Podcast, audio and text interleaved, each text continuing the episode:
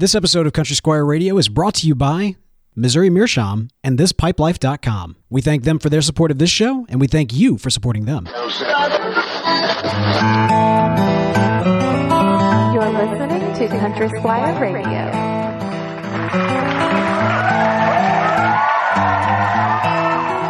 Welcome to Country Squire Radio. I'm Beau. And I'm John David. JD. Hey, Beau. Good evening, dude. Man, I am doing good. You didn't ask, did you? I, I didn't, but uh, man, I'm so I'm so glad to know. I'm so glad to know you you handled it perfectly. Uh, man, what what's happening with you? Ah, man, you know it's been uh, it is it's been a busy day. Uh, you know the the school's out for the summer. I promised myself I wasn't going to sing tonight. Is that really a song? that is that's a you know that song. yes, school is out for the summer, and uh, and so yeah, I've been dealing with uh, you know uh, I, I love my kids, and uh, and it is always Yeah. great to spend such wonderful time with them, but it does make it difficult to kind of get things done as you're uh, as you're kind of juggling everything. Code going up on. with a little Rugrats, man. Whew, man, Rugrats. I remember Rugrats. That was a thing of the past. No, these days they've got Daniel Tiger's Neighborhood and uh, Peg Plus Cat and all kinds of things that are uh, uh, a lot of fun and very educational as well, and very uh, very distracting when need, need be. But yeah, so that's that's uh, yeah. My, my mind has been uh, has been kind of running to catch up uh, on on everything that's going on. But what about you, man? How how you been doing? You know, it's so crazy. Um, I, if if you know me, if you're around the shop and you ask how business is going this time of year, um, I'm constantly complaining because uh, and and it's not just me; it's most retailers, particularly uh, you know tobacconists, uh, and and particularly in the southeast. Uh, you know, it, it it's just it's amazing people can even live here this time of year, and so uh, you know for It's every not it's not healthy. It's it- not likely. It's it- it's just it, it's it- unnatural. It, it, it is unnatural. It, it kind of defies science, really. But uh, you know, so this time of year, I'm always uh, complaining because business is just so slow, and uh, particularly July. It's just such a such a terrible month for uh, for tobacco, uh, the premium tobacco in the southeast. And um and and so anyway, you know it's so hot. Everyone's on vacation and all this stuff. But um anyway, I, I come to the shop today. I'm thinking, okay, I'm going to prep for the podcast. It'll be kind of a sleepy Monday. Uh, it's the last day of July, so you know everyone's out of town and no one uh, you know it's it's like 95 degrees outside so no one wants to be anywhere near uh, fire which uh, which kind of is what we major in. And so uh, man it was just it was it was off the chain today. I mean it was Oh, crazy snap. the door the bell just kept jingling on the front of the shop and it was just one after another after another. And uh, man it was so exciting. I felt so honored to that these people would bear this uh, this terrible uh, humidity and heat to, to come uh, come see us. And uh, man it was just great. We sold uh, man cigars but but pounds and pounds of pipe tobacco and several pipes. And uh, man it was just a just a really fun day. So it's one of those things that it kind of catches you off guard, you know. Oh, and- yeah. and and as a retailer, as a tobacconist on this side of the counter, you're always you, as soon as you think you've got the kind of seasons figured out and all that, um, it, it just uh, it just it just surprises you, you know. Yeah. So it was it was kind of neat, yeah. Uh, eh, what's funny, I, I've found this group of folks, and I I find myself to be one of them that has been smoking more Latakia this summer. Uh, because Latakia just burns so cool. You know, a lot of folks uh, associate Latakia with a uh, real rich, bold flavors, and those those things are certainly there. But um, it's such a cool burning tobacco. It just burns real, real, uh, real cool. It's easy on your tongue, and so um, yeah, it, it- for some reason, been uh, been selling a lot of English blends recently. It's been kind of neat. That's. I mean, it is biz- bizarre to me because like hot, strange, hot yeah. weather does not equal pipe smoking weather to me. But that is, I am clearly in the And certainly not an English blend weather. You You- know, you I mean, wouldn't you've think got this so. your real robust kind of uh, smoky, scotchy, peaty flavors, and man, we're just we're just moving some Latakia. It's All right. I mean, that's that's awesome, man. Uh, any, I mean, any. What do you what do you think might be the the cause of it? I mean, is there Again, I think a lot of folks are just seeking something that kind of burns burns cool. just cooler? Okay. Yeah, I mean, right. it just burns burns cool. Didn't know if it was Yeah. like a fad in the industry. Well, a no, I mean, of course, you know, uh, Latakia blends are always popular, you know, nowadays. I mean, they, I Mm-hmm. think they've kind of come and gone throughout the years, but um, people now are, are big fans of, we've talked, you know, on the show before about just these big lat bombs, you know, these heavy uh, Latakia just, just bombs in your face. And, Yeah. uh, th- those kind of tobaccos that, uh, you know, in, in the 70s would have made a tobacconist, uh, his, his, you know, toenails curl because because you know the, the it was just so too much Latakia back then. But um, but you know nowadays a lot of folks they, that's kind of what they want. They like that, you know. So Push the limit. Um, yeah, I don't know. For some reason, uh, you know, we've just been moving. Uh, quite a few English blends. That's so, good. um, yeah, yeah, it's good. It's Well, good. you know, uh, makes the room smell awful, but it's great. before we uh, before we dive into even even really the uh, the traditional top of the show, we've got to start things off by offering a huge congratulations uh, to new daddy and uh, and Country Squire Radio listener, New daddy? man, Kurt. Undertaker Piper on Twitter. He's not joining us live tonight because uh, he is with his uh, his four day old newborn. Kurt, congratulations! man. Congratulations, Oh, and uh, yeah, it's a beautiful, uh, beautiful photo of uh, said newborn. bundle of joy. and so, great. Uh, you know, I mean, from what we hear, we're Yeah. pretty good at like lulling the children to sleep. So who knows? Maybe right now he's listening to the podcast. and, and adult children too. yeah, apparently. I mean, hey, that's that's what we do. That's what we do. But congratulations, that Kurt. sultry tobacco voice, just you know, lulling you to sleep. Da da da da da da. Oh wow, okay, it's getting Da, creepy. da, da, da. Nope, nope, nope. I apologize, Kurt. That's and funny, to your man. child. Well, dude, man, congratulations. We're so uh, so happy. It looks like the pregnancy was normal and birth went great and all that. And we're, uh, I mean, we're, we're, I know y'all are probably not getting a lot of sleep, but uh, are really, really happy for you. Absolutely, absolutely. Uh, congratulations. Hey, also uh, coming up, ladies and gentlemen, in the uh, in the wonderful world that we call the pipe world, uh, we have the Grand Rapids annual uh, returning Country Squire Radio listener meetup. Oh, dude, that's great. Yeah. fantastic. That's uh, so you're going to Grand Rapids Going here, to Grand uh, Rapids in the next couple of weeks. is That's that right? In fact, we've got everything worked out, or at least a date selected anyway. Uh, but it'll be the uh, Country Squire Radio Grand Rapids, Rapids listener meetup. It is going to be Saturday the 12th.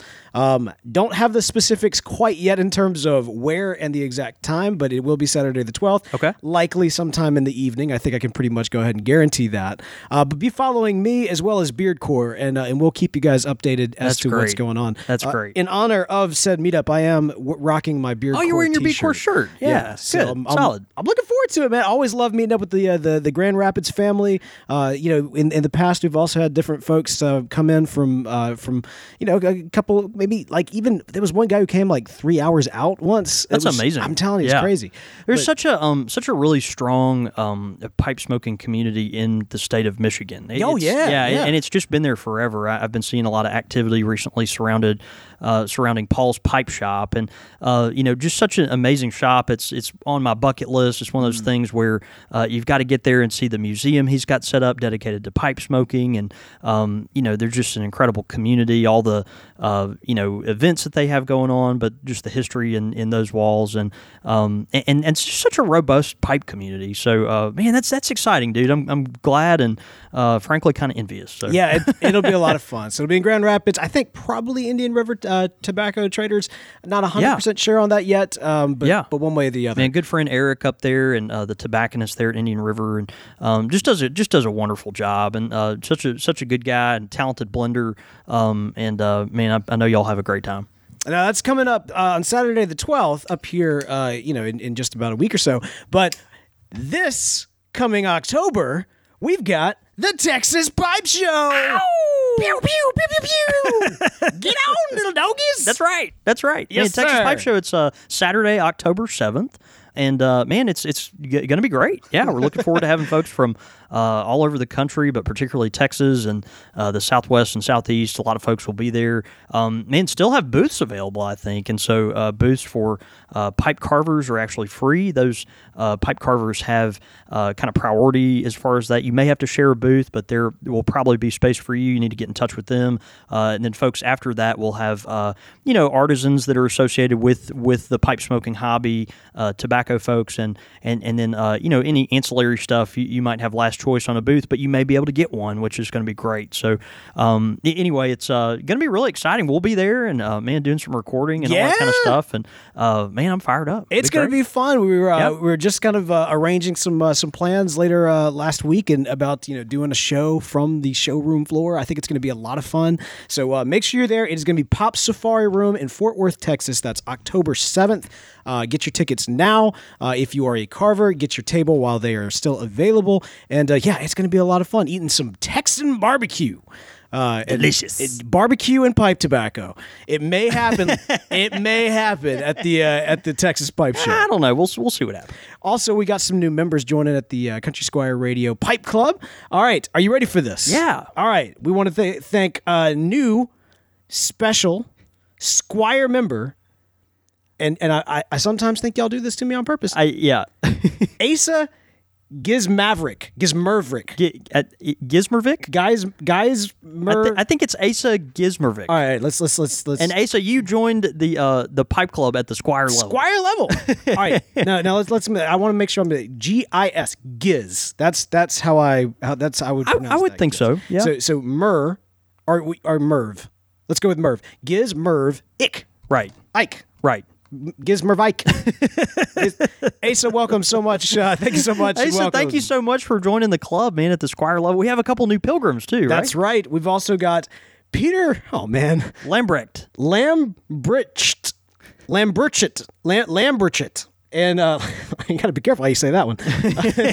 Also, you got Will Kelly as well. So, welcome, guys. Yeah, Peter and Will, thank you so much, uh, Asa, Peter, and Will, all for joining the the Country Squire Radio uh, International Pipe Club. We're so happy to have y'all on board, and uh, man, you just you're, you're just an integral part of what we're doing here. And, you know, I, I look. I, I I think we need to start putting a requirement on this that um, no matter what your last name may be, putting like in parentheses like it's German or it's Scottish or you know it's it's it's Malaysian, like whatever whatever it is. Right. I'm No, just saying, that's like, great. Yeah, I- absolutely. I, I have no idea what kind of name is Gizmervik, and I'd be very curious to learn. No, that's yeah. We would Asa, we would love some background on your uh, your last name and your lineage. You you as well, Peter. That's uh, uh, Kelly. I mean, you know, that's I could I could pronounce that one.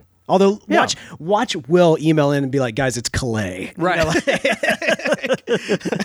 His will be right, the most complicated one. I mean, Exactly. Well, I tell you That's what, great. man, we've got an awesome show planned for tonight. Yeah, yeah. Uh, we are doing a Squire Select. Now, this is a lot of fun. We've uh, always enjoyed doing these since the earliest days of the podcast, and that is where we take various beverages and pair them up with pipe tobacco. Now, in the history of the show, we traditionally do whiskey of some sort uh, whiskey, bourbon, scotch, that sort of thing. Uh, we have been known to veer off from that, doing things like gin, tea. Uh, we've dabbled Done with some red wine. We've done some red wine. That's that as well. I think I can't remember if we've done beer or if we keep on thinking that we might do beer. I think we did beer one time. Okay, that's that's right. Well, we, we did it once, but we did not inhale. And here's the thing: tonight we I've got a, a cognac.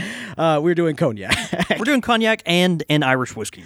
Oh snap! Yeah. Oh, all right. That's right. It's not just cognac. Yeah. We're mixing it up a little. we bit. are. We're mixing it up. All right, so we got we got some cognac, we got some Irish whiskey. Now this is fun because, of course, Irish whiskey, something that um, you know, you and I are friend, you know, we, we are friendly with the yeah, Irish whiskey. No, exactly right. Yeah, You- you know we've done uh done stuff from Jameson before, um, but you know there was this. Uh, I, what was our most recent one that we did? It was the uh, We did the cask mates. the cask mates. Yeah. And gosh, that stuff was so good. Of course, I got another bottle in of that recently. Man, I, Yeah. I'll fight you for it. I mean, that yeah, that stuff was great. It's uh, it you know, aged in uh, these uh, porter porter barrels or uh, whatever. You know, it's just um, you know, got a real kind of rich, creamy flavor, and um, and and you know, I've discovered some other Jamesons that I thought were kind of interesting lately. So, uh, and, and then we've also uh, just happened to have this uh, really uh, interesting cognac here, and uh, and you know, these are two uh, whiskeys that you know just aren't, I guess, as popular. Or you know, cognac isn't a whiskey. These are two liquors that maybe aren't quite as popular on the American market as a bourbon or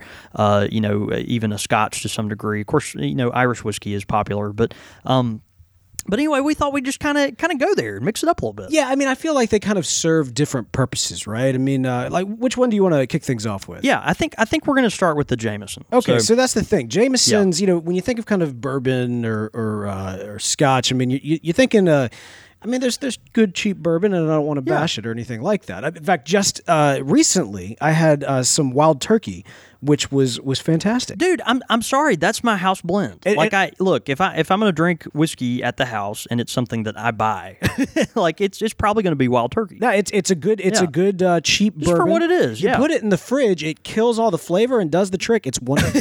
Do it. Uh, but no, you know, I th- I think, and maybe this is something of a negative stereotype, but I, I do think that you know when you think Irish whiskey, there's kind of a tendency to think, oh, cheap whiskey, so we can get drunk like the Irish. Right. Yeah, exactly. I think well, I think a lot of folks, you know, they go into to an Irish whiskey thinking, okay, well, this is kind of the working man's whiskey. We're gonna Right. we're, we're drinking it to get the job done, kind of thing. But um, man, Irish whiskey, of course, has come a long way, and Jameson uh, is just such an iconic product, and um, and, and I mean that in a very honoring way, a, a very reverent way. I mean, Jameson has been uh, just around for so long, and and and they do put such a, a effort into making such a quality product, and and recently have come out with all these hits, all these uh, really awesome. Uh, you know variations of of their product that I think have uh, have really hit the nail on the head. So anyway, tonight uh, the the variant we're doing Jameson. This is Jameson Black Barrel. Um, it's uh, it's charred for a rich, smooth taste. It says triple distilled Irish whiskey. Uh, it's forty percent alcohol by volume, eighty proof, and um, and this is the uh, the seven hundred fifty milliliter fifth uh, bottle. But um, it, on the back of it, it says uh, a tribute to the legacy of charring barrels before filling them. Our coopers call it bringing the wood back to life. Uh, Black Barrel features charred and double charred bourbon barrels that deliver unique spiciness, vanilla sweetness, and nutty notes. So. Um, just a really, uh, really nice bottle.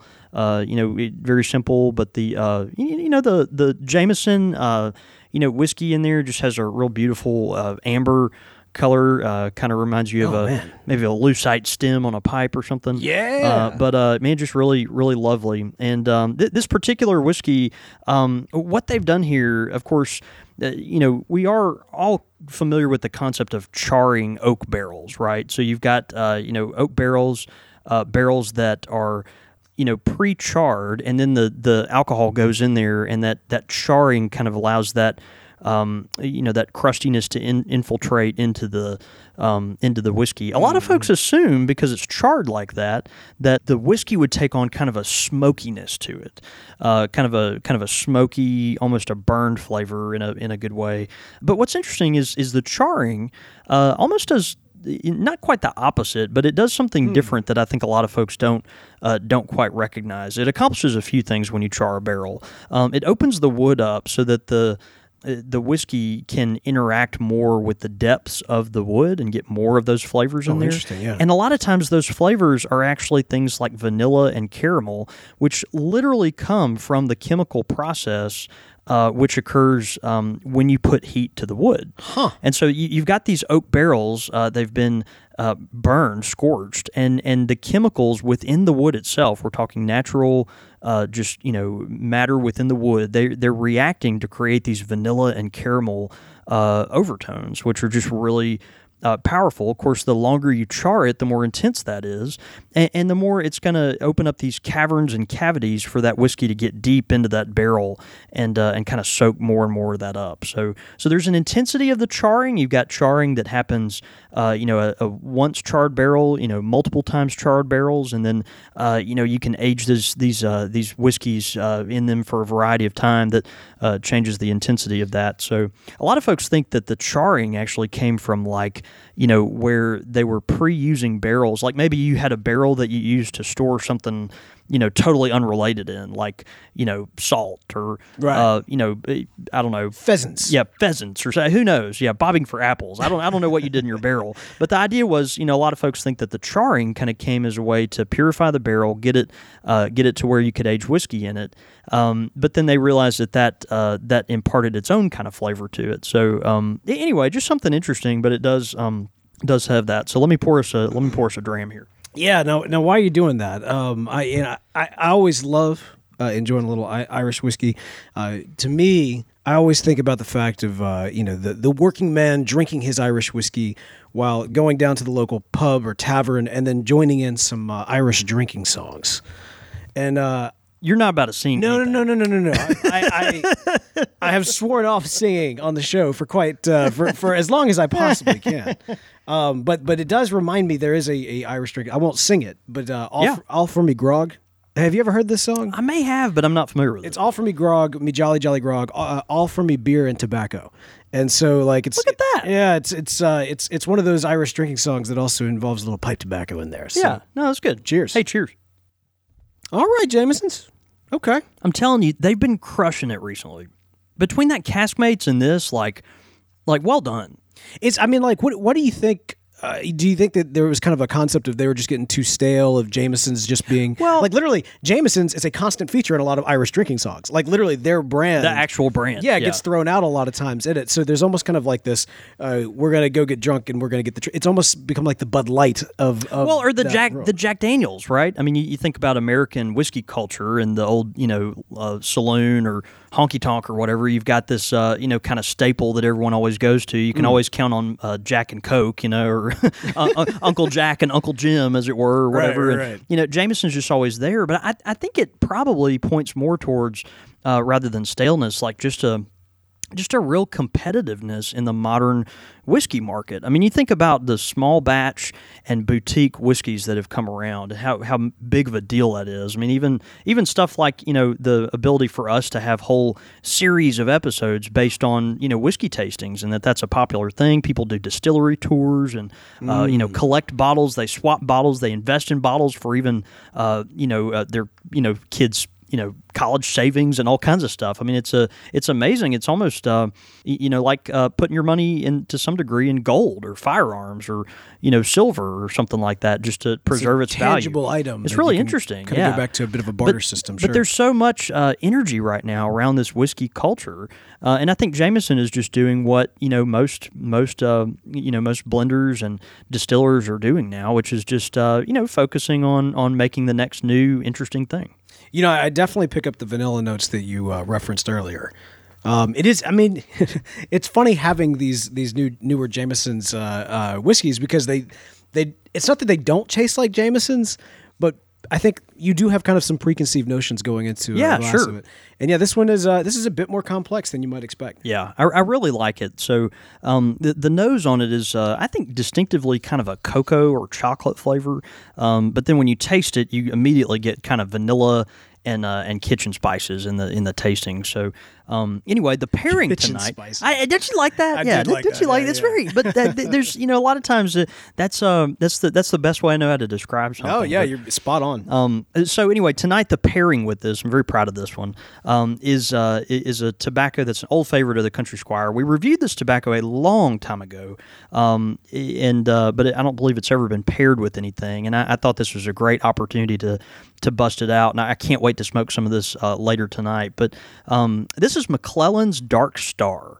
Uh, and and I, I think this is such a great a great pairing. McClelland's Dark Star comes in this beautiful uh, signature McClelland Oh, yeah. tin. Um, it's oh, you their, know that's McClelland. it- It's from their personal reserve line, and so you look at the tin, and uh, it's got that really gorgeous gold, you know, leaf seal that's on the very front. Uh, Dark Star pipe tobacco flanking both sides of that seal, uh, and then personal reserve.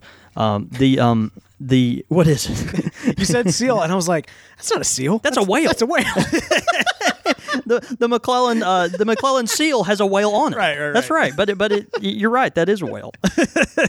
uh, the Dark Star pipe tobacco. The description it says um, years before tinning, Dark Star begins as bright, sugary, top grade Virginia and Carolina leaf. Uh, through careful aging, pressing, and stoving, it becomes rich, cool, and dark.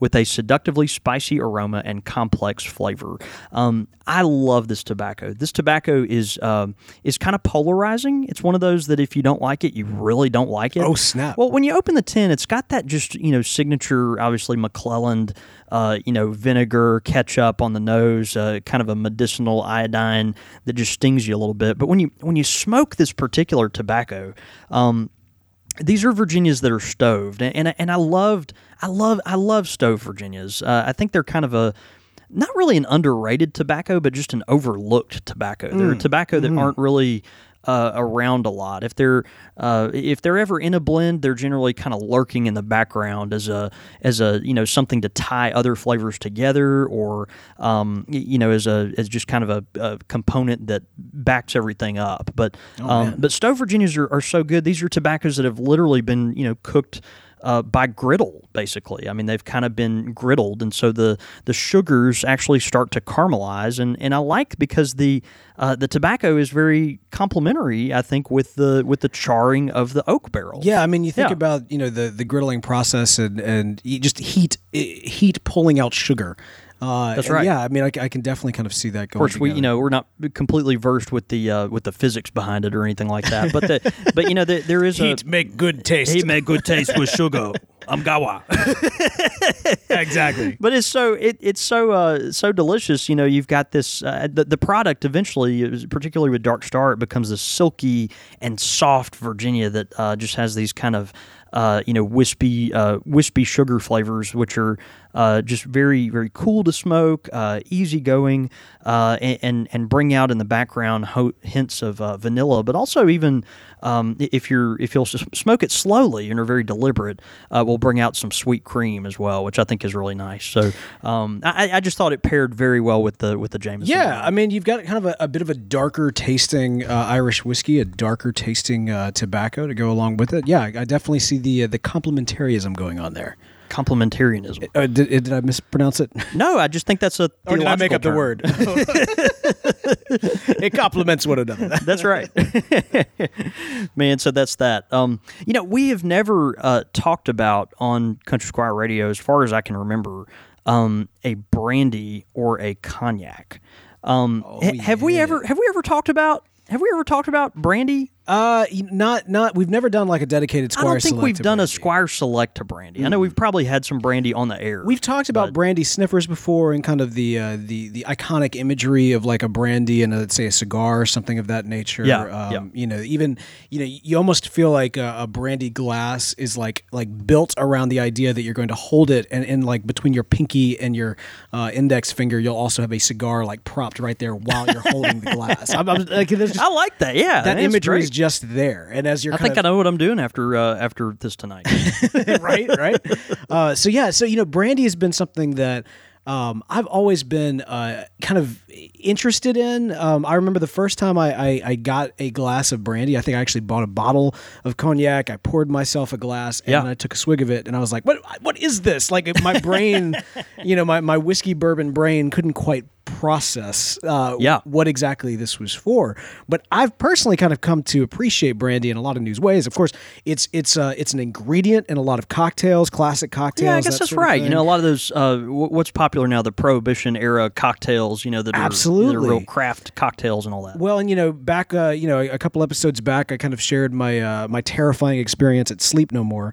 Uh, but but one of the, the the cool things that came out of that experience is you know that they one of the beverages they almost exclusively served was a champagne cocktail. Yeah. and like you know Yeah. you know we, we drink champagne in flutes now. This is back when champagne was served when like kind of the No, the, the, wide those- brim. Yeah, wide brim glass. You think of uh, uh, uh, Leonardo DiCaprio in the tit- in uh, the, not- the uh, uh, Great, Gatsby, movie. Yeah, that's right. That's right. And so like that's the thing. And I remember see, you drink a champagne in the in the wide brim glass. See, man, that's how we do it. I remember very specifically watching the bartender make this thing, and like basically she took a sugar cube, hit it with bitters, uh, you know, crushed it, and then kind of swirled it around in that glass. Then hit it with some brandy, and then of course topped it off with champagne.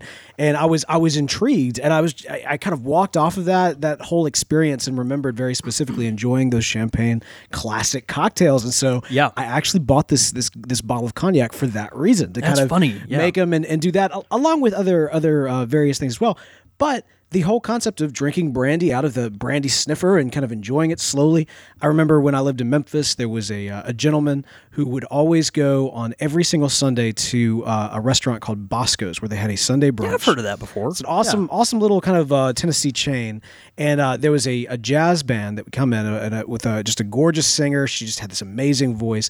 This old dude would roll in. He would always order a glass of brandy, and I got to tell you, I never once saw that guy drink the glass. He just sat there, swirled it, and sniffed it the entire time. I came back several times over and never once saw him take a swig of it. I think he was just there doing it for the look. I, probably so. Probably so. It, there was something about the chi of the brandy that that in, increased the experience. Exactly, but but the visuals of of you know the brandy and tobacco going together. I mean, I think that's always in my mind has always been kind of tied together. So I'm excited to introduce a little Th- cognac. this is into this is great. I've I, so as as a personal aside, I've been wanting to do a brandy or a cognac for a long time on Country Squire Radio as as a pairing. Uh, the problem is, you know, we're next to a very fine liquor store right next door, uh, or I'm sorry, if you're from the old South, you call it a package store, Package store. right? But the package store, a liquor store that just ta- that that sounds too, uh, you know, beneath you know the the gentry or whatever. But um, at, at the package store next door, um, you know, I- occasionally I go in there and I say, "Give me a give me a fine brandy. Like, what's a good brandy?" And and the guy always kind of looks at me.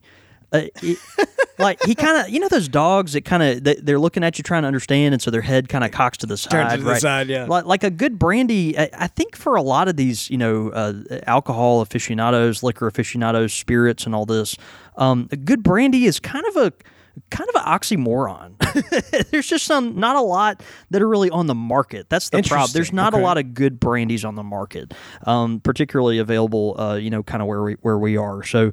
Um, that's why when you find one, it's kind of kind of interesting to explore it and, and look into it because you know so many of the brandies that are available just at your run of the mill uh, package store, you know, are just not gonna they're just not gonna be that great, you know, Yeah. un- unless you're willing to spend you know spend 150 bucks, you know, on, on a bottle or something like that. Which, unless you're like a connoisseur, like why? Why yeah, would you do I mean, I just eh, man, I got bills. I mean, come on, yeah.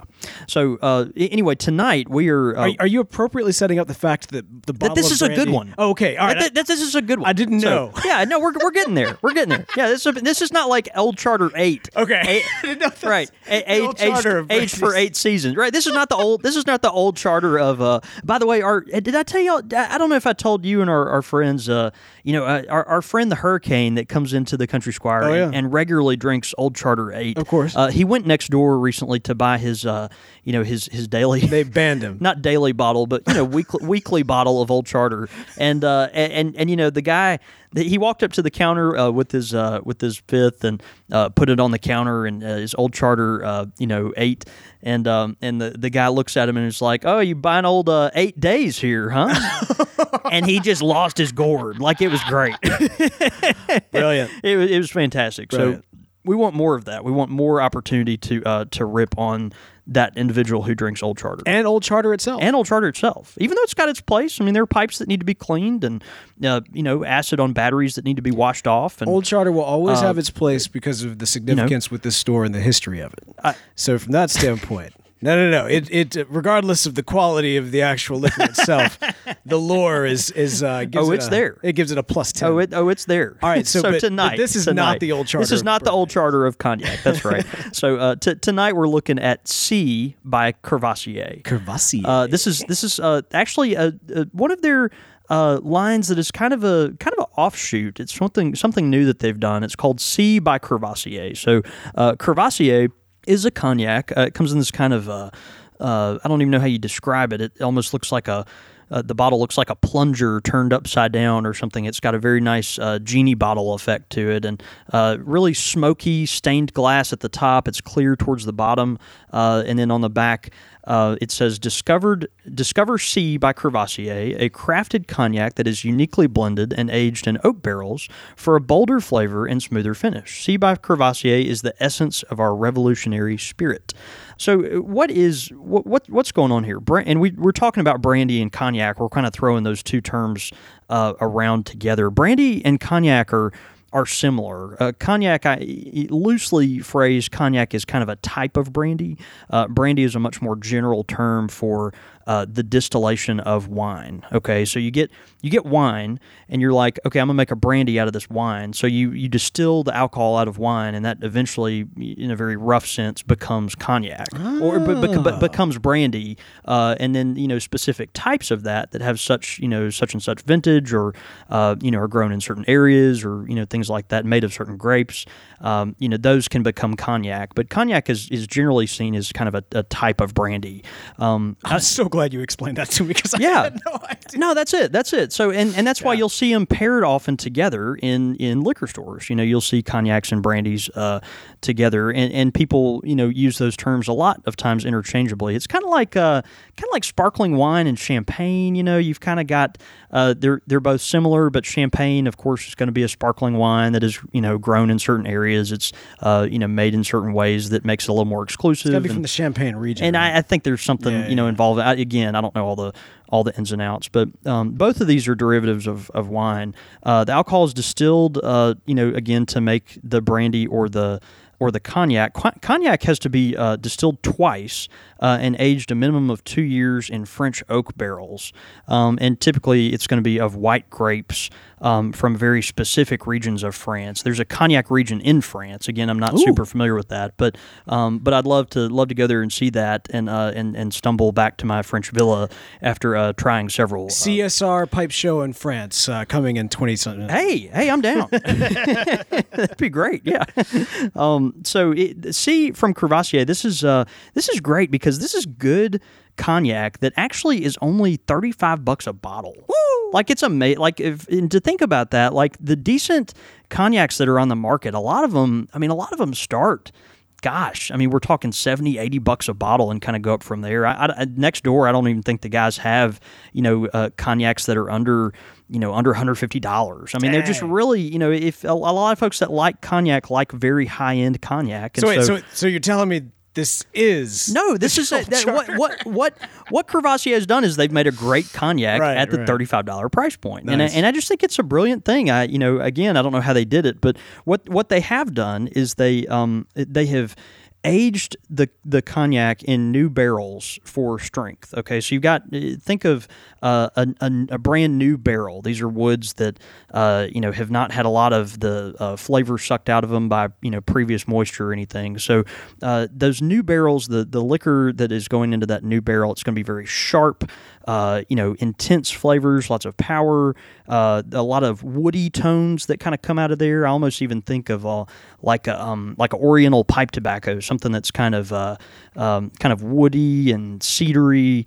Uh, you know, think of those flavors. But what they do is they actually take it after it ages in those barrels for a while uh, and put it into an an aged oak barrel. So something that's actually been aged uh, and and is mature. That French oak, um, and, and so what that does, it kind of takes all those real intense, uh, you know, rich, you know, kind of cedary flavors, and it rounds it out. It kind of takes the edges off of it, uh, which is really nice. So, um, you know, I, I I just think this is uh, just a just a neat product. So, um, anyway, let me pour us up some. Yeah. Pouring up a little Courvoisier, of course, the uh, beverage of choice of the ladies' man from SNL back in the day. No, no, younger. I miss that guy. You remember that? You remember the? Uh, ooh, it's the lady. The lady.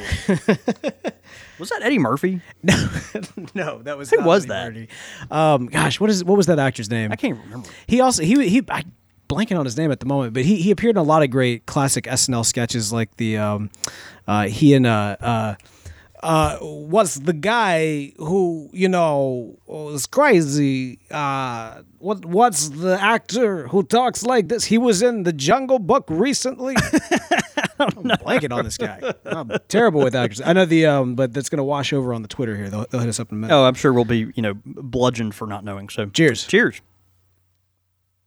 Oh yeah, that's smooth it's really great. Mm. It, it, and it, and again, it's it's surprising. You know, you think about you know a, a fine cognac kind of at this price point, and and again, you know, you walk into a really nice package store and they look at you like. No, like I don't think that exists. But but what what Courvoisier has done here is they've come out with a product that that I think really does hit the nail on the head. Um, you know, I guess through the uh, you know double barrel processing or whatever, it's just gone through these uh, aged uh, French oak barrels, and it really has taken some of that sharpness off. Um, but it still maintains a lot of its, uh, you know, kind of fruity sweetness, which is which is really good. By the way, hardcore gear change Yeah. between the Irish whiskey and the Courvoisier. yeah, I know, right? I know. Tim Meadows, by the way, the ladies' man, and uh, Tim Meadows. Christopher Walken. The two of them appeared in a lot of different sketches in SNL back then. Christopher Walken was the failed impression I was trying to do. Thank you to our studio audience for pulling that up on Google. That's great. but yeah, no, uh, you know, obviously this is um, there is almost kind of like a dessert nature, right? Like with, with Exactly. the sweetness. And again, most people think of a cognac or a brandy as a as a dessert wine. You know, it's kind of a dessert uh, liqueur, something that you have after dinner. Um, you know, it's rich, it's thick, it's kind of uh, it coats the back of your mouth, which I think is kind of nice. Um, and so when you smell this in the glass, you're you're getting kind of uh, you know alcohol, medicinal, medicinal. Uh, you know, kind of a, a little sting. Uh, and, and then there's also the essence of fruit, maybe apples. Um, and then when you when you uh, when you taste the the liquor, um, you really get orange. I just get straight up orange. It's kind of funny. You get Oh, wow. orange and apple. It's just a straight up kind of uh, fruit medley. But but the orange This I think man really has the best out. palate on the internet. Like, are- I feel like we need to enter you into like competitions somewhere. You know, incredible. You just learn a lot of adjectives when you're in a business like me. but I really think that that's there, and uh, and I- and I think it's um, I think it's really nice. Again, you know, it's very smooth. Uh, there are toasty flavors back there, so you kind of get this uh, this warm sensation of uh, maybe a maybe a buttered toast or something. But uh, but certainly the orange and the apples are kind of forefront. I Now, think. what I love is when you describe the beverages. In my mind, I'm trying to think, okay, based on the notes that you're pulling out, Right. What does that mean? And I always I play a little game with myself where I try to guess what the tobacco is going to be. and I, I I'm looking down. I don't think I'm right on this one. So I'm No, not I don't think it. what you got?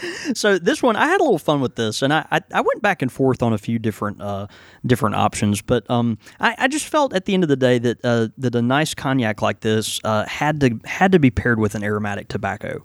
um, there's a lot. Uh, a lot to be said for the, the citrus notes, the fruitiness of the cognac. It's uh, it's it's you know rich and creamy. It's got uh, kind of this uh, mouth coating uh, you know, uh, texture and all this type of stuff. And so um, I, thought there would be an interest in in pairing it with maybe a fruit aromatic. Uh, and so I tried um, uh, something I haven't tried in quite a long time, and I thought it was a, a, a fun pairing. Uh, and I encourage y'all to try this at some point if you're a fan of aromatic tobaccos. If you haven't, but um, this is a this is an aromatic tobacco. It's been around a little while. It's a it's a very good seller. It's uh, probably one that doesn't get a lot of a lot of respect. You know that it that it uh, may or may not deserve, but uh, but one certainly worth trying. It. This is CAO. Uh, Moon Trance. Uh, it's a it's it's Moon Trance. It's exotic fruit and bourbon vanilla, uh, and it's made from CAO. It's in their flavors edition. That's because when you pour a little bit of Courvoisier, you put her in a bit of a moon trance when it's a lady. Yeah, that's right. All right, so aromatic meets aromatic. It makes a lot of sense. Of Yeah, course, yeah. Moon Trance. When you're looking at the uh, the actual branding of it, you know, you look at the tin straight on, and That's you do right. almost feel like it's putting you in a trance. Yeah, yeah. Uh, you know, like it was very, very well crafted with the, um, you know, the, the circles being nothing is on cen- center, but perhaps that's the moon that's staring directly at you. yeah, yeah. It's kind of kind of drawing you in. Man, yeah. exotic fruit and bourbon vanilla. So Well of played. of CAO's flavored uh, tobaccos that they uh, have come out with, they are one of the uh, big cigar brands that have you know kind of uh, been in the pipe game for quite some time. Actually, Moon Trance has been out for for quite a while. They have another uh, another several. Uh, tobaccos. Eileen's Dream is uh, kind of a, I think, kind of an Irish cream flavor. They're just sleeping They've over got there, a, uh? Bella Vanilla, Cherry Bomb, a lot of lot of different ones. But CAO they have uh, you know have come out with Moon Trance, and again again this is going to be their best seller in the uh, in in the tobacco uh, pipe tobacco that they've created. But um, there is a very distinct uh, fruit and vanilla uh, note to this right off the bat, and uh, and it and it's just really. Uh, it's really it's really creamy. Of course, like a lot of tinned aromatics, uh, it, it does have just a dash of, of bite to it. I mean, there is a an element of bite. But what I like about pairing it with the Courvoisier C is that uh, you know the C is so incredibly smooth and it's so incredibly tongue coating that it kind of um, it kind of it kind of negates some of that bite. It's really interesting. Uh, so you've got a ribbon cut tobacco that is incredibly uh, you know sweet. It's got this uh, kind of you know uh, you know fruity thing going on, but but it pairs nicely with the the cognac that we've selected because that cognac is just very um, it's very tongue coating and very very soothing. It's really nice. Masterfully paired. Ah, Well done.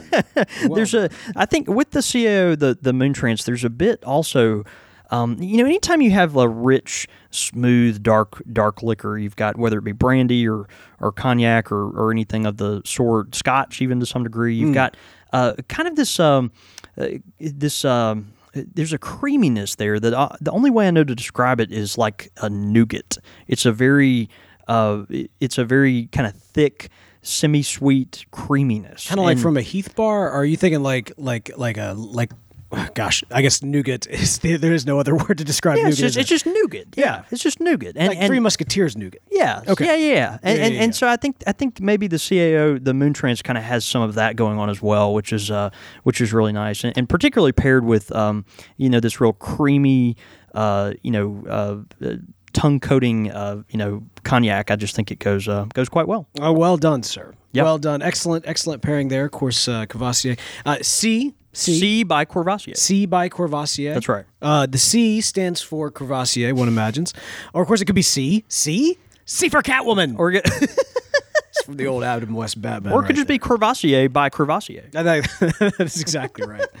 Well, man, excellent, excellent pairings. Yeah, it was fun. You know, the great thing is whenever we're pairing up uh, pipe tobaccos with beverages or whatever it may be, uh, you know, it's a great way to encourage folks to to t- to sample a lot of different things, a lot of different tobaccos. It's important to, to kind of expand your palate. Maybe you are the next John David Cole in terms of trying to uh, create this amazing palate within yourself, but you don't want to necessarily put a bunch of different tobaccos in your three hundred dollar, you know, briar pipe. Y- it's going to get a little crazy there. Yeah, yeah, You- yeah. You want to dedicate the briar to what it's going to be. If you're going to want something that you can kind of switch out the tobaccos, get a good clean smoke, and know that you're getting the flavor every single time, uh, you want to check out the pipes from Missouri Meerschaum. That's right. That's right. Our friends at Missouri Meerschaum make uh, incredible pipes at a very affordable price that always come from uh, you know excellent materials. They grow the corn themselves from uh, you know very uh, you know finely uh, you know selected uh, harvests and things of that nature. Of course, the stems are always uh, you know, uh, put together well where you can, you know, swap them out if you need to. A lot of them take filters.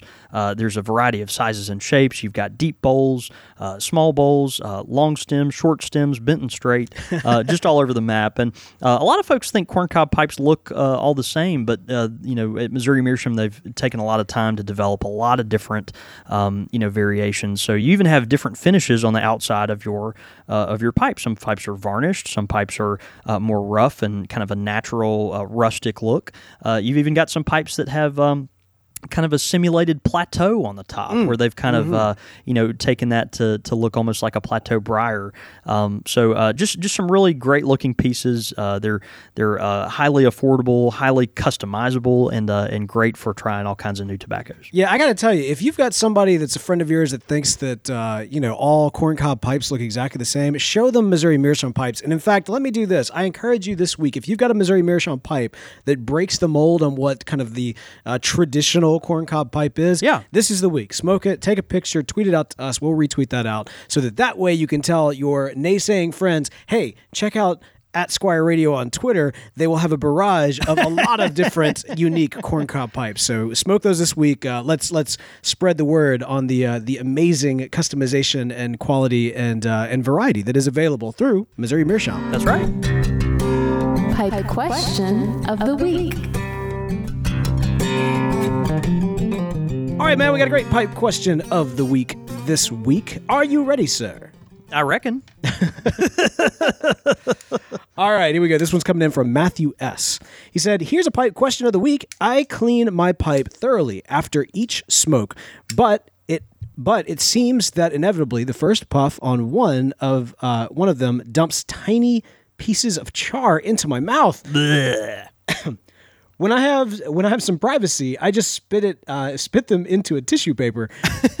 this is not a classy maneuver, not one that you would want to do in the in the presence in others' presence.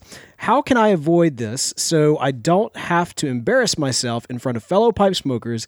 In my pipe club or other folks, and again, Matthew S. we have removed his last name to protect his uh, because it's just so embarrassing, So right? I mean, you're gonna, gosh, take a puff on your, you know, freshly cleaned pipe, and uh, and and you get char in your mouth, and you spit it out into a tissue. In a tissue. It's just how, com- dare he? golly. Come on, Matthew. We love you, brother. That's a great question. That is an excellent question. Um, you know, a lot of folks, uh, you know, you, you, it, it doesn't de- it doesn't matter how long you've uh, cleaned your pipe, how often or whatever. A lot of times, uh, little flaky pieces from the cake that you've built up or uh, whatever can uh, you know can eventually just fall off, uh, depending on uh, you know where your pipe has been stored or if it's been jostled or um, you know anything like that. Uh, you know, a lot of folks aren't as uh, deliberate to clean it as um, as others, and so uh, raise your hand, Beau. And uh, and and so they're going to have this kind of thing happen more often. Uh, a lot of folks, you know, will uh, of course thoroughly clean their pipe after they smoke it. Uh, they put their pipe away, uh, but then also, uh, you know. It, something that can help you with this particular thing, and what what Matthew's basically saying here is he cleans his pipes after each smoke, But when he lights them up again, when he's ready to smoke them again, that the, you know you're thinking, okay, he's cleaned this pipe; it should be perfectly good to go. You know what he's saying is when he when he does it again, his um, you know, a lot of times he'll get that first little bit of char or dottle uh, kind of in his in his mouth from that initial pull. And uh, and one thing I might recommend to you, Matthew, uh, that I always do uh, before I smoke my pipe, um, you know, I always again just like you clean my pipe after every smoke, I run it through the stem and the shank, uh, and then also turn my pipe cleaner into the U and and and clean the bowl out just with a real quick uh, kind of swish around the bowl. But uh, what, one thing a lot of folks do also that I find myself doing quite often is is actually running a cleaner through the pipe before you smoke it as well. And so t- take a pipe cleaner before you smoke, uh, just gently run it through the stem and the shank, um, and then and then maybe even give it a blow. Uh, blow at, you know out through uh, you know puff instead of puffing in you're blowing through the pipe Clear it out the way you want it to go. that's right. That's right. And and uh, and and do that even before you load the pipe. Do that before you um, load the pipe full of tobacco. A lot of times too, that's helpful just because you know. If you're like me and you've got way too many pipes anyway, uh, a lot of times your pipes sit there for quite a while uh, before you know you get a, get back around to it, right? And so this pipe, you know, even though you cleaned it before you you know after you last smoked it, uh, it may have been sitting on the shelf for you know a few months or something before you get back to it. So you know there might have been some dust that collected in the pipe, or you know some you know just little you know particles that might be in there that you know it's just probably a good idea just to kind of swab that out before you uh, before you fill it full of tobacco and, Yeah. and light it. So um, anyway, I think I think running the cleaner through the pipe uh, before you light it and before you load it will be nice. And then you know typically that cleaner is going to come out clean anyway. Uh, all you're doing is just removing those little pieces of, of char uh, that might be in there. Um, and and so keep that pipe cleaner around during your smoke, and you can use it uh, you know throughout your smoke, and then of course uh, after when you're ready to to clean your pipe. So yeah, I think I think that's it. But uh, man, you're not alone, and if it if you have to, pipe smokers are gracious. So just spit into your tissue. Exactly. Man, I, I was thinking about that too. Like, like, and let, let, let this be kind of a call to action for everybody listening to the show. Be kind of a new pipe smoker or someone who's been in, in it for a while.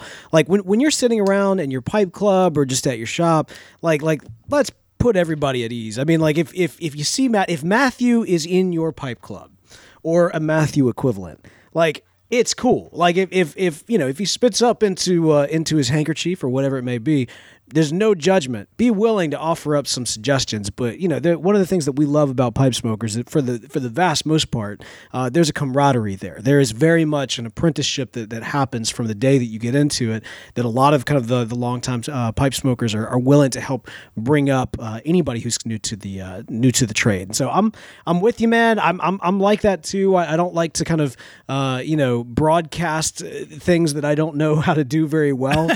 but at the same time, Whatever you do that every week on Country Squire Radio. uh, I do it. I do it for the culture, my friend. That's for the right, Culture. and for the cause. exactly. So Matthew doesn't feel self conscious. Exactly. So don't worry, Matthew. I'm right there with you. But uh, but yeah, let's uh, let's make sure that we're we're you know constantly um, helping out uh, anybody who's new that's coming in. So, right. Um, yeah, great question, Matthew. Thanks so much for sending that in. And hey, if you've got a pipe question of the week, you can send it in uh, Country Squire Radio. Wait, show at countrysquireradio.com. Again, that is show at countrysquireradio.com.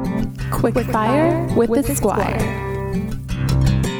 Quick fire question! Ow! Alrighty, we got some quick fire questions in from the forums over at thispipelife.com. More on thispipelife.com in just a moment here. All right, these quick fire, quick fire questions come in from CC Deer E. Great. CC Deary. CC Deary. Deary. It's probably CC Deer. But anyway, go ahead. All right, here we go. Uh, Cthulhu versus Godzilla. Cthulhu versus Godzilla. I got to go with Cthulhu or Cthulhu. Do you say Cthulhu? I don't know. I feel like it's Cthulhu. I've read enough H.P. Lovecraft though to to really like this character. I like his. I like Lovecraft. You're, you're like a Lovecraft fan. I, you know, I'm not well versed in it enough to know to be able to, you know, talk game with you about, you know, all his different works and all this. But I've read, I've read enough of his works to be familiar with kind of his writing style and, uh, you know, the mystique around Cthulhu, the uh, the darkness that, but it's also real nebulous. You don't really understand a lot of what's going on. It's kind of like walking through fog. You know, I, I don't know. I like I like all the stories that surround this this you know really terrible character. and I mean, he's got a squid face. So what more could you want? I mean, right. Yeah, I got I got to go with uh, C- Cthulhu? Cth- Cth- Cthulhu. Um, you know, I, I honestly, I'm, I'm, I'm not familiar with the source Lovecraft material. I mean, I, I'm, I'm well aware of the influence that, that his works has, have had and kind of continue to have on, uh, on fiction and themes and, and kind of, uh, you know, in, in, in many respects, he's kind of. Uh, Like a like a different Tolkien, you know what I mean? Like like his work Yeah, sure. has been so influential in so many works that have come before it, and it's very mythological and and you know a lot of lore that's behind it, but it's less popular myth than Yeah. say someone like Tolkien. No, sure, sure. when, where's the movie coming out? Love is there a Lovecraft like there? Hey, I'm sure there will be one. That's a franchise. because I mean we're running out of stuff to redo, right? Right. Golly, we've gone through all the Tolkien stuff, we've gone through all the Lewis stuff. I'm not bitter at all. And we've gone through all, and we've gone through so many like reboots of Godzilla that I can't even keep my head on straight. I'm gonna go with Cthulhu just because it's it's classic, and I love Godzilla. That is no slight to Godzilla, but uh, I'm with you on that. Samwise Gamgee versus Doctor Watson. That's a great question. Uh, you know, I'm going to go with Samwise. Ooh, um, I'm gonna go with Doctor Watson, and here's why. I love Samwise. I mean, his heart, I think, represents a lot of you know what what he brings to the table. Like he's like this this this hero is kind of buried inside that you know before by the end you discover that he is a champion in his own right and not just kind of the the, the side dude. But here's the deal: Doctor Watson is like he's a fighter. He's he's a he's a medical dude. Like like he's he's got he's like a Swiss Army knife in almost any single situation that Holmes needs him to be. Um, you know, both characters have been reimagined from time to time. Obviously, Doctor Watson has uh, taken on a lot of different uh, a lot of different roles. Uh, but no, I'm, I'm gonna I'm gonna say uh, I'm gonna say Doctor Watson. All right, chicken fried steak or fried catfish. Gosh, this is really difficult. It, it no, We're this in is, Mississippi. This is not difficult at all. no. Have you ever had a good chicken fried steak? I have not. That, that You have not? I have not had a good fried. No, yeah, yeah. A no. good, you've never had a good chicken fried steak? I don't know. I look, I I'm going to go with fried catfish, but by a hair. really. I, I really am, man. If it's a good chicken fried steak, like that'll make you slap your mama. Like I- that that is that is Sunday after church food that you go in and home and then go into your food coma for a solid three and a half hours and it's worth every bit of it. It is. uh, it- it's fantastic, especially if it's got a lot of pepper on it, like oh, and some gravy. that is an abomination. Oh man, it is an abomination. I, I'm going with catfish, but I'm just saying that the chicken fried steak by just just just barely misses. I'm gonna go with catfish because a we're in Mississippi, and while there's a lot that we don't know here in Mississippi, we know a thing or two about catfish. that is something I will take some pride in. we do know a thing or two about catfish. But here's the thing: chicken fried steak is an abomination. You don't chicken fry a steak. You, you can chicken fry a lot of things. I, but yeah. All right, then we got fried okra versus pickled okra. Fried okra. Uh, fried okra as well, uh, and then finally zombie versus mummy. zombies. The mummies have their place. What's the but I mean, I- difference? that- Isn't technically a mummy just a zombie with wraps on it? yeah, I guess so. Right? So, do you want the zombie, uh, you know, uh, plain, or do you want the zombie with toilet paper? I, I I'm, feel gonna, I'm gonna like go with the zombie plain. I don't know. You don't know where the toilet paper's been. I can't argue with that logic. Yes. Yes. These are facts. this is great, by the way. Uh, great, great quick fire questions in from CC Dear E, uh, loyal member over at thispipelife.com. If you have not checked out thispipelife.com, you absolutely should. Uh, it is absolutely free to join. If you use the code CSR when you register, though, it lets them know you heard about it on the show. It's a great way to help support the show and also join an awesome online community. So, again, thispipelife.com. Use the code CSR when you register at thispipelife.com. Your thoughts, your comments, listener feedback. All right, man. Listener feedback tonight. We've got some excellent listener feedback in from Randy. What did Randy say? Man, from Randy, he says, Hey guys, new listener, and I'm enjoying the show a lot. Uh, I have a pretty decent co- commute, uh, so I can usually get an episode while driving. But sometimes I have to sit in the parking lot a few minutes to get it all in. Yeah, we go over sometimes. It's kind of a new thing. Yeah, we're, Yeah. we're working We're on getting that. bad Sorry about, that. Yeah, that's mostly my fault.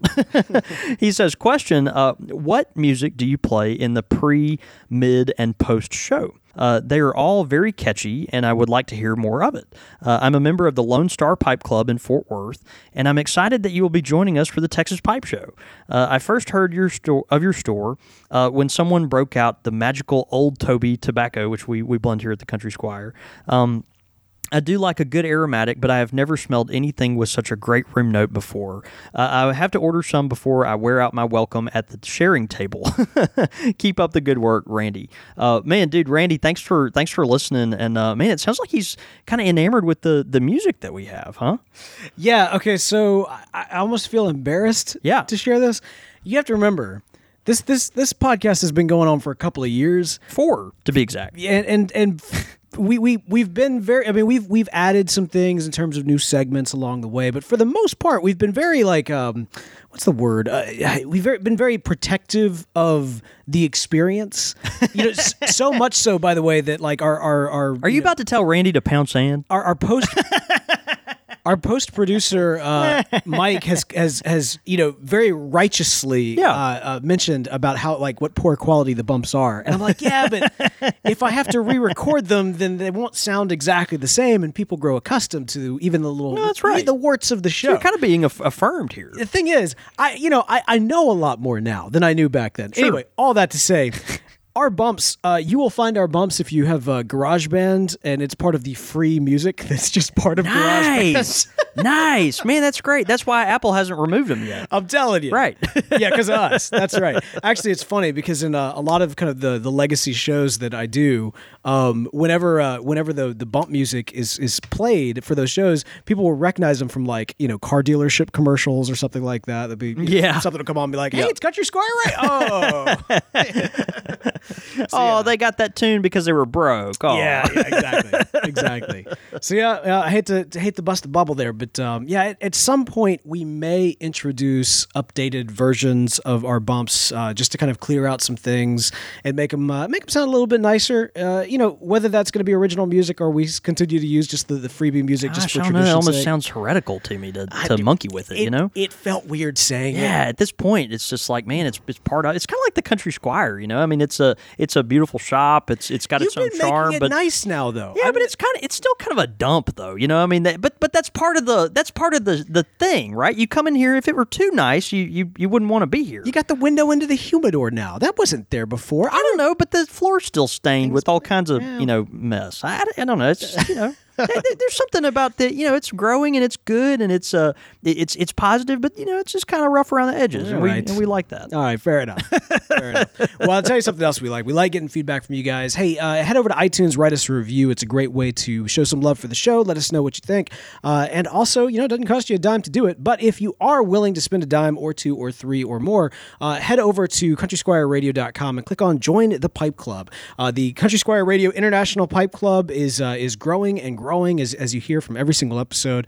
And uh, the great thing is, we've now opened up the International Pipe Club online Squire Lounge. So it's a it's a really fun place. You know, um, we were actually uh, earlier this week. I, I kind of kicked out this idea of even doing like a a club member game night, and I was just trying to get a, an idea of like who's got PlayStation versus uh, Xbox. I know you wouldn't be involved in that, but but No, I'll be sitting next to you on, on a couch somewhere, just laughing hysterically while y'all are doing all kinds of. you could commentate the best. No, I'll, I'll just commentate. The- the best- What, what's that guy PewDiePie? That doesn't Oh he do that? He just like talks in his Can goofy be- little can we be a accent little about. higher than PewDiePie. I don't Let's- think so. Let's shoot a little higher than that.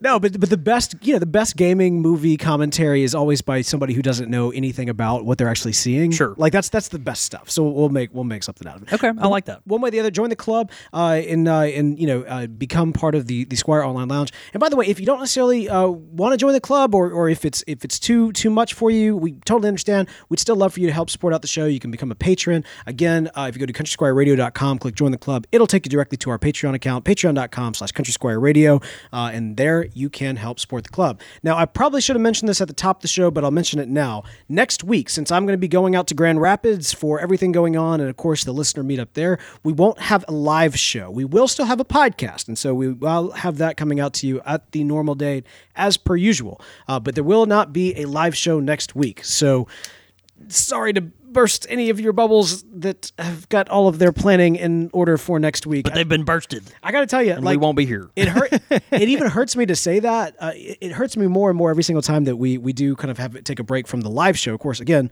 we will have the podcast next week.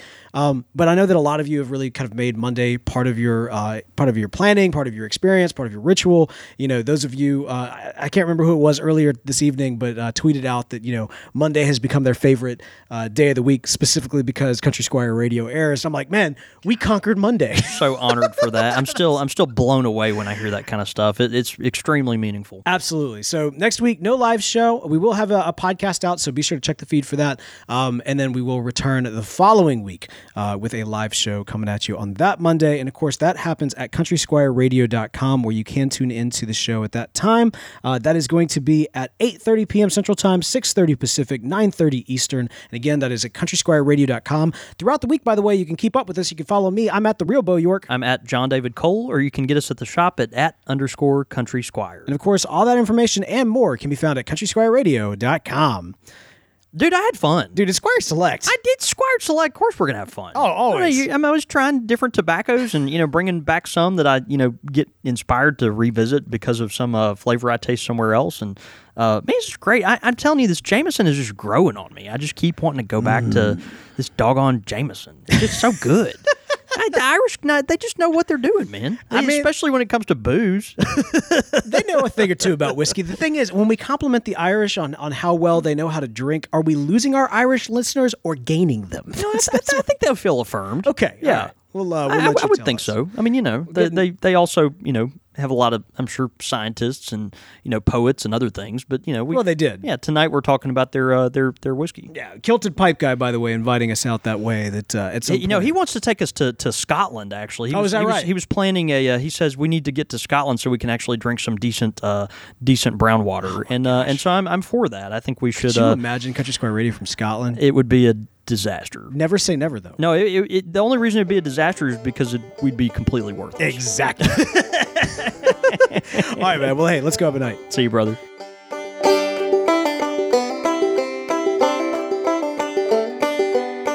You've been listening to Country Squire Radio, a member of the Podastery Network. For more information on this and other shows, please visit podastery.com.